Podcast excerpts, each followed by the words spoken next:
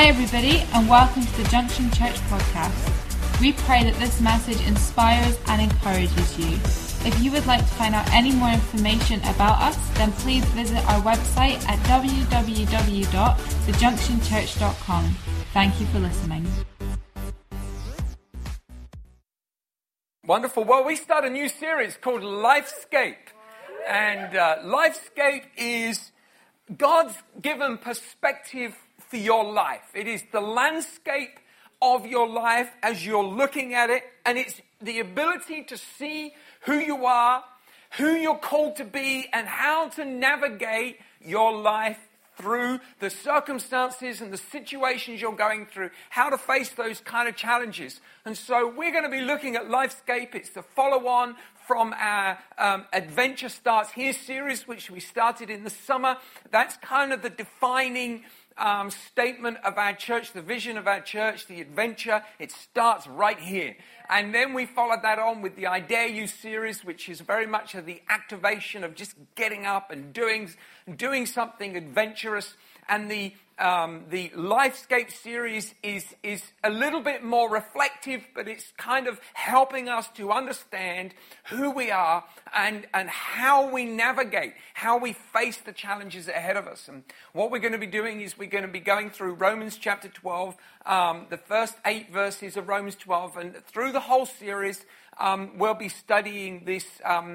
Uh, this portion of Scripture, and all of the messages will be flowing out of this portion of Scripture. So it's a really great sort of place. Sometimes it's nice, um, rather than having just racing through the Bible um, in, in, for the messages, it's nice to have a kind of a, a root Scripture to work from. It gives us a really strong foundation and also enables us to kind of understand the kind of how sometimes you know you can read the Bible and you can read a verse and and um, it, it sounds really good, but but reading it and reading it and then reading it again and reading it is the way it makes a great impact upon your life. Amen?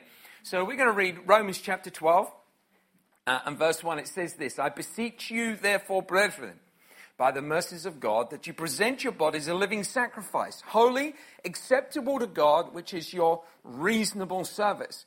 And do not be conformed to this world, but be transformed by the renewing of your mind that you may prove what is the good and acceptable and perfect will of God. For I say, through the grace given to me to everyone who is among you, not to think of himself more highly than he ought to think, but to think soberly, as God has dealt to each one a measure of faith. For as we have many members in one body, but all the members do not have the same function, so we, being many, are one body in Christ and individually members of one another. Having then gifts differing according to the grace that is given to us, let us use them. If prophecy, let us prophesy in proportion to our faith. Or ministry, let us use it in our ministering. He who teaches in teaching, he who exhorts in exhortation, he who gives with liberality, he who leads with diligence, he who shows mercy with cheerfulness. You know, this morning I want to ask this question which way from here? Or perhaps the spiritual question, what is the will of God for my life? Actually, I think most people don't say, what is the will of God for my life? They say, what, how do I get from here to where I want to go? And then go, God, what's your will? uh, because what we're really saying is, this is what I want to do, and I, God, I want you to help me to do this, and, and I'm just really hoping this is your will. and that's kind of how, for the most part, we tend to navigate our way through life. And it, it's kind of understanding what, what is the will of God for our life. You know, last week I drove to Inverness, and um, I was, uh, while I was, I've been driving for about an hour and a half or so, and it, it's about on a Sunday morning, you can get to Inverness in two, two and a quarter hours um, on a Sunday morning. The traffic's very light and uh, it's quite an easy run. So um, I, have been, I was sort of north of Elgin and I was on my way and I'd had um, a, a, text from Joe um, and uh, come up on screen just saying, Dad, looking forward to you getting here. And I wanted to reply to Joe and tell him what time I was going to uh, arrive. So I said to my phone, Siri, can you tell me how long to Inverness? To which Siri replied, I'm sorry, I do not have the address for Christian Outreach Inverness. To which I'm going, what? How do you even know where I'm going? All you know is I'm driving to Inverness. I have never put in my diary, I have never told Siri, or have I told my mobile phone ever that I'm going to the church. And particularly as the, the name it's using for where I'm going is a name that hasn't been used by uh, the Inverness church for many, many years.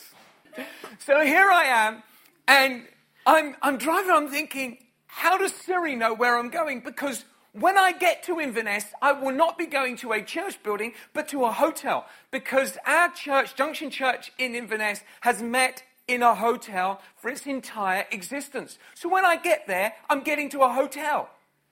It's not, it's the Mercure Hotel in Inverness, it's not the church. How does it know where I'm going? And if it does know where I'm going, why the flip can't it give me the address and how tell me how long it's going to take me there? All of these thoughts are going through my head like but the reason being is it knows it's because our life is predictably mappable. We spend our, we often our own lives spend our time going, where am I going and, and how did I get here and where am I going? And, and we don't know, but Siri does. Siri has already got your life mapped out. It, Siri knows where you go, who you go with, who you spend time with. It knows uh, what you like, what you don't like. It knows a good. It knows what you believe in. knows you go to church, even if it's in a hotel. Computers around the world are mapping your whole life. They know what websites you look at. They know how long you spend on those websites. They know everything is measured to the final second. The data is recorded and it is remembered so that they can just try and get a life experience for you that they think you will enjoy. And so your life is being recorded. And so you might not realize it, but everything about your life is predictable.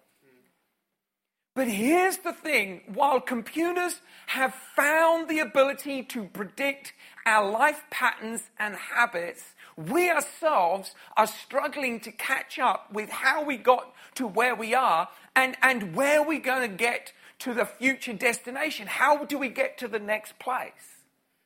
And the thing with it is this question the first question is, well, how did I get here? And the simple answer is, is this, which I, I read in a, in a, is actually, I was reading a, a, novel. I like to have a novel while I'm traveling.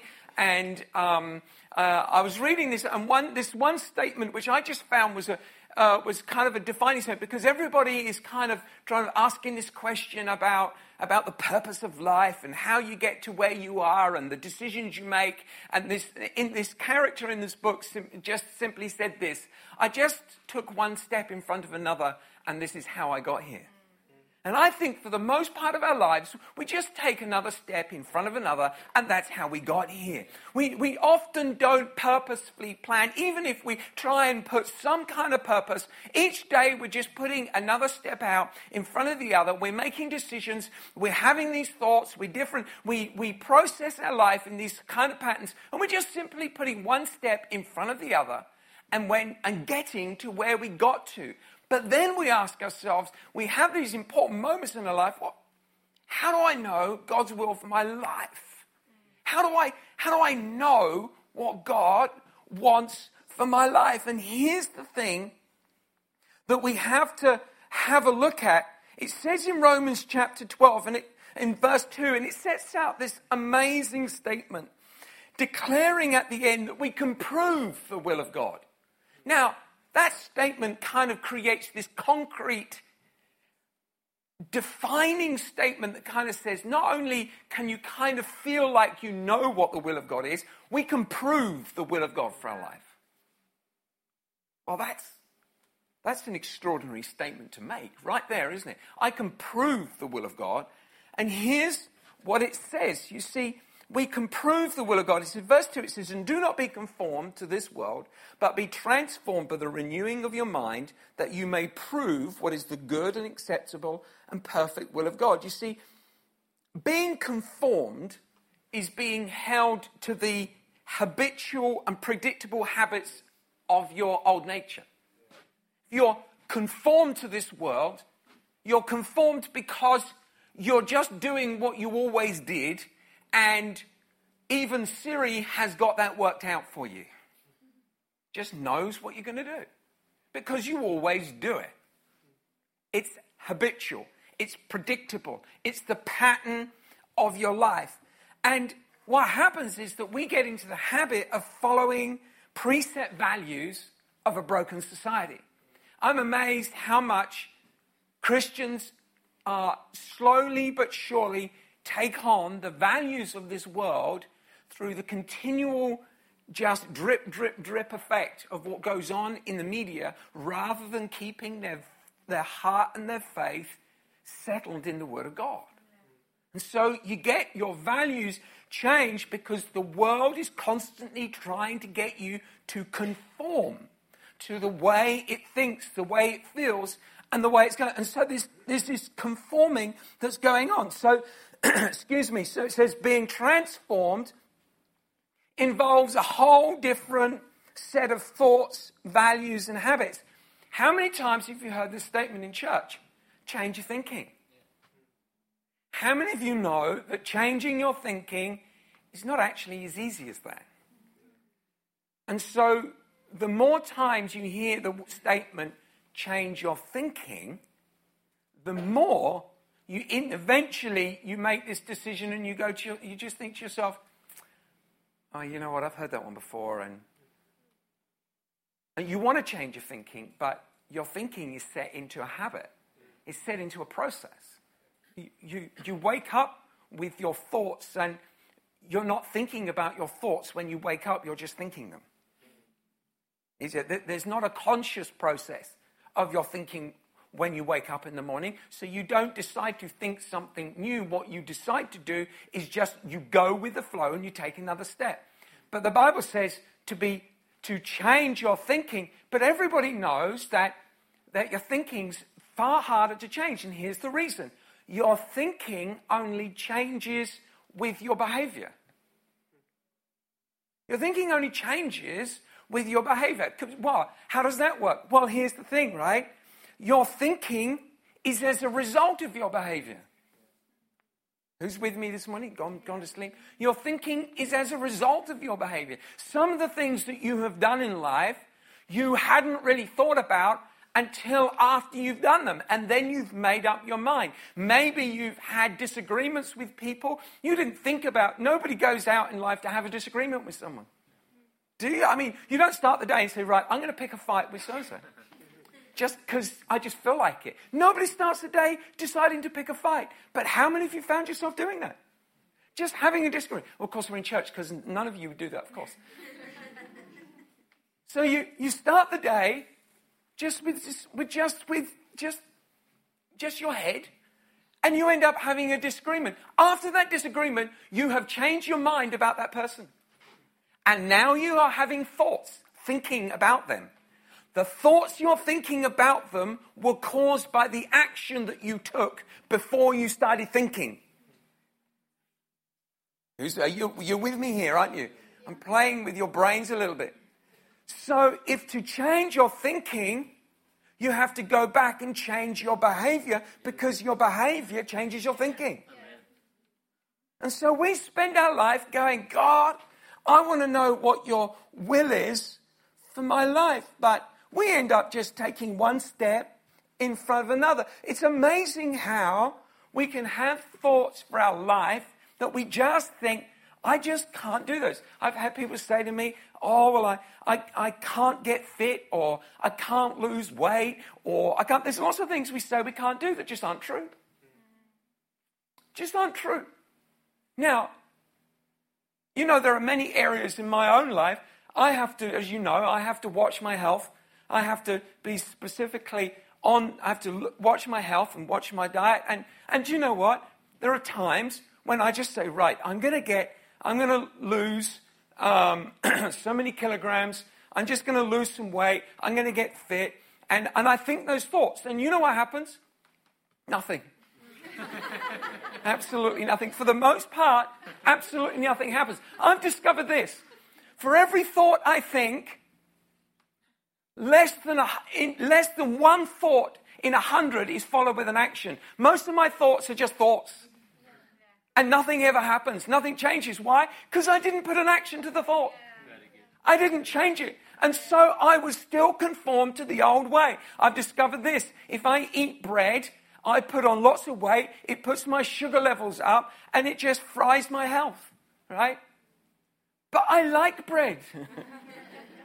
and when you get up in the morning, what else are you going to eat? You're going to, oh, well, I could have cereal. Well, that's just bread, isn't it? In, in cereal form. It's still wheat. So what are you going to have? Well, going to have an apple. How many of you wake up in the morning and have an apple, and about half an hour later you're going, oh, flipping heck, now what am I going to do? so it's all very well saying, I'm not going to eat bread, but it has consequences. And it's those consequences you don't want to face, which is why you don't follow that thought through with another action after you tried it the first time. You tried it once, Maybe you tried it twice because you thought it needed a better effort, because you're a good Christian. But the third time round, you decided to be wise. And you decided it's a good thought, but I don't think we can do that. I'm a wise person, and I'm not going to give myself a spirit of disappointment. I'm not going to break my own heart. So I'm just going to go with the flow and trust that Jesus will heal me of the bread that I'm about to eat. That's what we do. We, we have these thoughts and we follow. Let's have a look at Ephesians chapter 4. Ephesians chapter 4 and verse 22 says this. It says, That you put off concerning the former conduct the old man, which grows corrupt according to the deceitful lusts, including wanting to eat bread and be renewed in the spirit of your mind, that you put on the new man, which was created according, and I haven't got the rest of what's it, uh, which was created according to God in true righteousness and holiness. You see, if we say we can't change, well, it's because what we can't do is we haven't put an action to the thought of what God has placed in His Word. See, His Word are words of life, but they are words which need an action. 23, let me read it to you again. Let's put that on the scripture because I haven't got it completely written out in my script. In verse 20, um, 23, and be renewed in the spirit of your mind, 24, that you put on the new man which was created according to God in true righteousness and holiness. 23, 24 is an action word. It's not a, it's not a confession scripture. It is an action scripture. It's something that you're physically doing, not just spiritually doing. You don't wake up in the morning and go, I'm going to put on. And put it on, and I'm putting on. This new man is rather tight fit. It isn't, you don't put on physically the, the new, you, you, it's like there has to be a real action of putting on. There has to be a different habit. You see, the lifescape of your life has the, the, the shape, the hills, the undulations of all of the things around your life, and you have to decide how you get to the horizon of promise that God has spoken over you and the only way to navigate through it is putting on the nature that Christ has given you, which involves walking down a different road. Yeah. How did you get to where you are now? Well, you just simply put one foot in front of another. Well, how do I get to where I want to go? That's the question because if I keep putting one foot in front of another, what I end up in is the bog of indecision and doubt it is the ford, the treacherous ford of, of ungodly belief. It's the, it's the place of, of, of just anguish in your life because I'm walking in a direction which will cause me to end up in a place that is difficult to find myself out of. It's on a road which is leading downhill, but, but God has got for me a, a road which takes me to the high road where I can view, have the viewing gallery of my life. I can see over the horizon of every promise, but it involves taking a different road. It involves a turning of my life and saying, I'm going to do my life differently. I'm going to make a physical and a spiritual change. I want you to understand one of the reasons why Christians struggle with their faith is they try and apply spiritual principles to natural issues. Can I say that again? One of the reasons why we struggle with our faith is because we try and apply spiritual principles to natural issues. Right? Your health is natural, not spiritual. Your health is natural, not spiritual. Your physical health, getting down the gym, doing something about your health, that's natural, it's not spiritual. If you want Jesus to heal you, you're going to have to do something about your health. All right? If that's an issue for you if you're, there are relationships, you want Jesus to heal a relationship, well, you've got to physically do something about that because your responsibility is with the relationship. If you're a crab, then there's no, why would Jesus come and heal that relationship? You're a crab. Stop being so crabby. Are you with me here? Just, oh, apart from Dave, and uh, Dave's a crab, and he's the fun. Yeah, yeah, yeah. Dave is the finest crab there is. His name is Dave Crab. And he has redefined what a crab is. I need to find another word. I'm looking at Congo, across the congregation and I can feel a quietness coming from that corner. And I'm looking at her, and I'm thinking, he's looking at, he's looking at me suddenly. Oh, that's his name. How to dig a hole. You see, the Bible guarantees God's will or his map for your lifescape is revealed in the renewal of our life. And when I say life, you, the, as you read in the Bible, I need to renew my mind. Your mind is the first step of a process. If my mind is renewed, then so is my behavior. If I have a renewed mind, but my behavior is exactly the same, then clearly my mind hasn't renewed.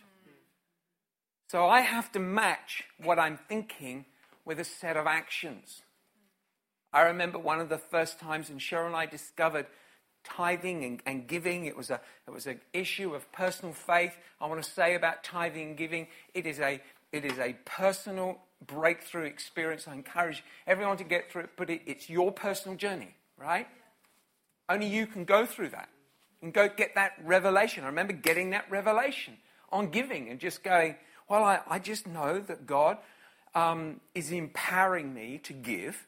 And in, the, in that empowering and give, well, if I just said He empowers me to give, but I didn't give, then I wouldn't be giving, would I? If I, if I got a revelation on praying, but I didn't pray, then you get a revelation. You've got to do it. If you don't, do, if you don't take that turn, then how will you ever discover what the will of God is for your life? How will you ever prove what the will of God is for your life? Let me read to you Proverbs chapter 3 and verse 13. It says this Happy is the man who finds wisdom, and the man who gains understanding. For her proceeds are better than the profits of silver, and her gain than fine gold. She is more precious than rubies, and all the things you may desire cannot compare with her. Length of days is in her right hand, and in her left hand riches and honor.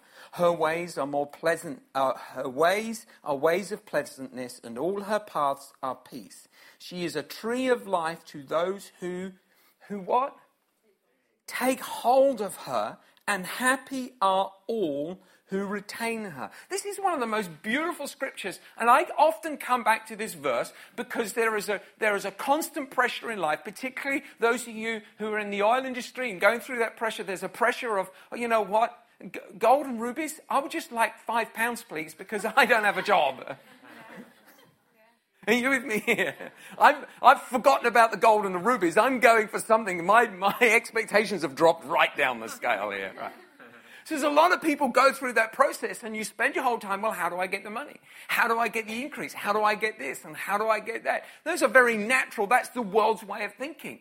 But the Bible says, well, if you get wisdom, if you go and get wisdom, which is the will of God for your life, then in your right hand, let me read this to you. In your right hand is length of days. That's the, that's the most important. Length of days is a life of happy fulfillment. It's a life of strength and knowing. It's not, when I say happy fulfillment, it doesn't mean to say that every day is like it's sunny every day, right? we live in Aberdeen. It's not sunny every day, right? But it is a life, a length of days. It's a life of health, of strength, of breakthrough, of continuous um, uh, continuous ability to just build a strong, stable life. That's the first, that's the most important thing. And in your left hand, in your left hand are riches and honor. In other words, in your, in your right hand is the fulfillment of life, and in your left, which is the less important, is the far less important part, is the riches and the honor that you need to get through life. See, see, God provides. If God gives you a vision, He's going to pay for it. You've got to understand. If God gives you a vision, He's going to pay for it. But to pay for it, it has to be according to His way and not according to our way and our expectation of what we really need.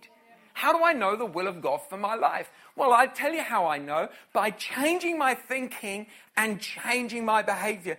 It says, She is a tree of life to those who take hold of her. In other words, we change the way we do our life. A renewed mind is a mind that says and does something new. You know what?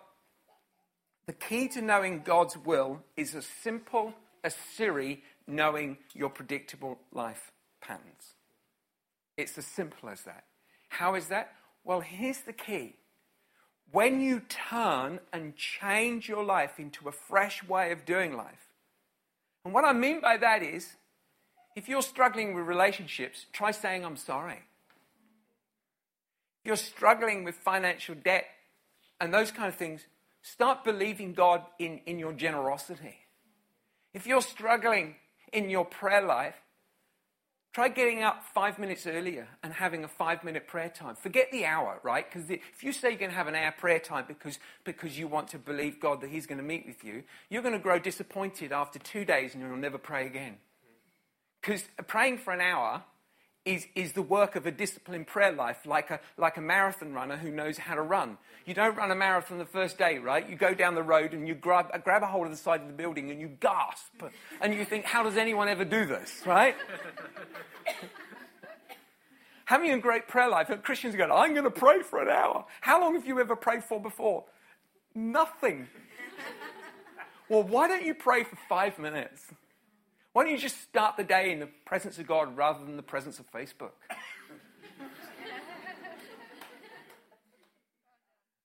you know what that does? That turns the path you were walking on onto a different path. Well, how do I know the will of God? That's simple.